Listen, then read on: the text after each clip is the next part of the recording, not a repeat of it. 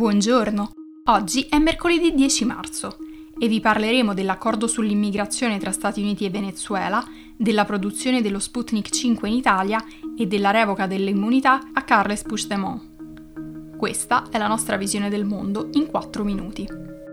L'amministrazione Biden ha annunciato che i 300.000 migranti venezuelani che vivono nel paese senza documenti potranno richiedere un permesso di 18 mesi per risiedere e lavorare legalmente negli Stati Uniti.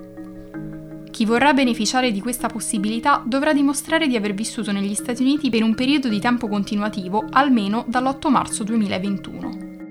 L'amministrazione Trump ha sempre ignorato le richieste degli stati, in particolare della Florida, che in passato hanno chiesto che i migranti venezuelani ottenessero lo status di protezione temporanea.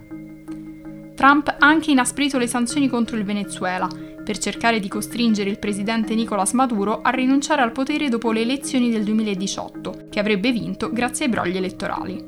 Il portavoce del Dipartimento di Stato Ned Price ha spiegato che l'obiettivo di Washington è sostenere una transizione democratica pacifica attraverso elezioni presidenziali e parlamentari libere. L'alleggerimento delle sanzioni dovrebbe essere sottoposto al Congresso, che fino ad oggi ha sostenuto in modo bipartisan la concessione dello status temporaneo. Attualmente sono circa 400.000 le persone provenienti da 10 stati diversi a beneficiare dello status protetto. Il mese scorso anche la Colombia aveva annunciato una misura per regolarizzare migranti e profughi venezuelani nel suo territorio. Parlando invece di coronavirus, la Russia ha firmato un accordo con ADN SRL, la filiale italiana di una società farmaceutica con sede in Svizzera, per produrre lo Sputnik 5 in Italia. La produzione inizierà a luglio e sono previste 10 milioni di dosi. Il vaccino russo non è ancora stato approvato in UE, ma l'EMA ha avviato la settimana scorsa il protocollo di revisione. Le autorità russe stanno cercando di concludere altri 20 accordi simili, mentre il vaccino è stato già registrato in 45 paesi. La Commissione europea non ha ancora un contratto per l'acquisto di dosi di Sputnik 5 e ha chiarito che gli Stati hanno il diritto di siglare accordi in autonomia, purché non siano in concorrenza con l'Unione Europea.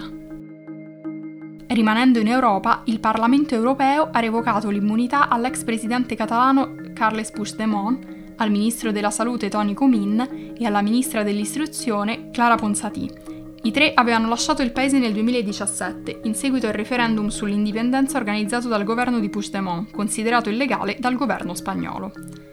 Nel 2019 Puigdemont, Comín e Ponsatì sono diventati europarlamentari e hanno avuto accesso all'immunità che li ha protetti dalle richieste di estradizione presentate dal governo di Madrid. Il governo spagnolo ha accolto con favore la decisione del Parlamento europeo, perché dimostra che i tre politici non possono nascondersi dietro i loro incarichi legislativi per evitare di comparire davanti alla giustizia.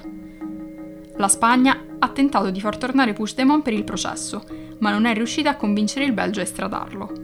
La decisione del Parlamento europeo potrebbe cambiare la situazione. Dal 2017 le elezioni hanno dimostrato che gli elettori catalani sono molto divisi dalla questione della secessione. Nelle ultime elezioni regionali che si sono tenute in Catalogna il mese scorso, i partiti separatisti hanno consolidato la loro maggioranza, anche se il Partito Socialista Catalano, contrario all'indipendenza, è stato il partito più votato.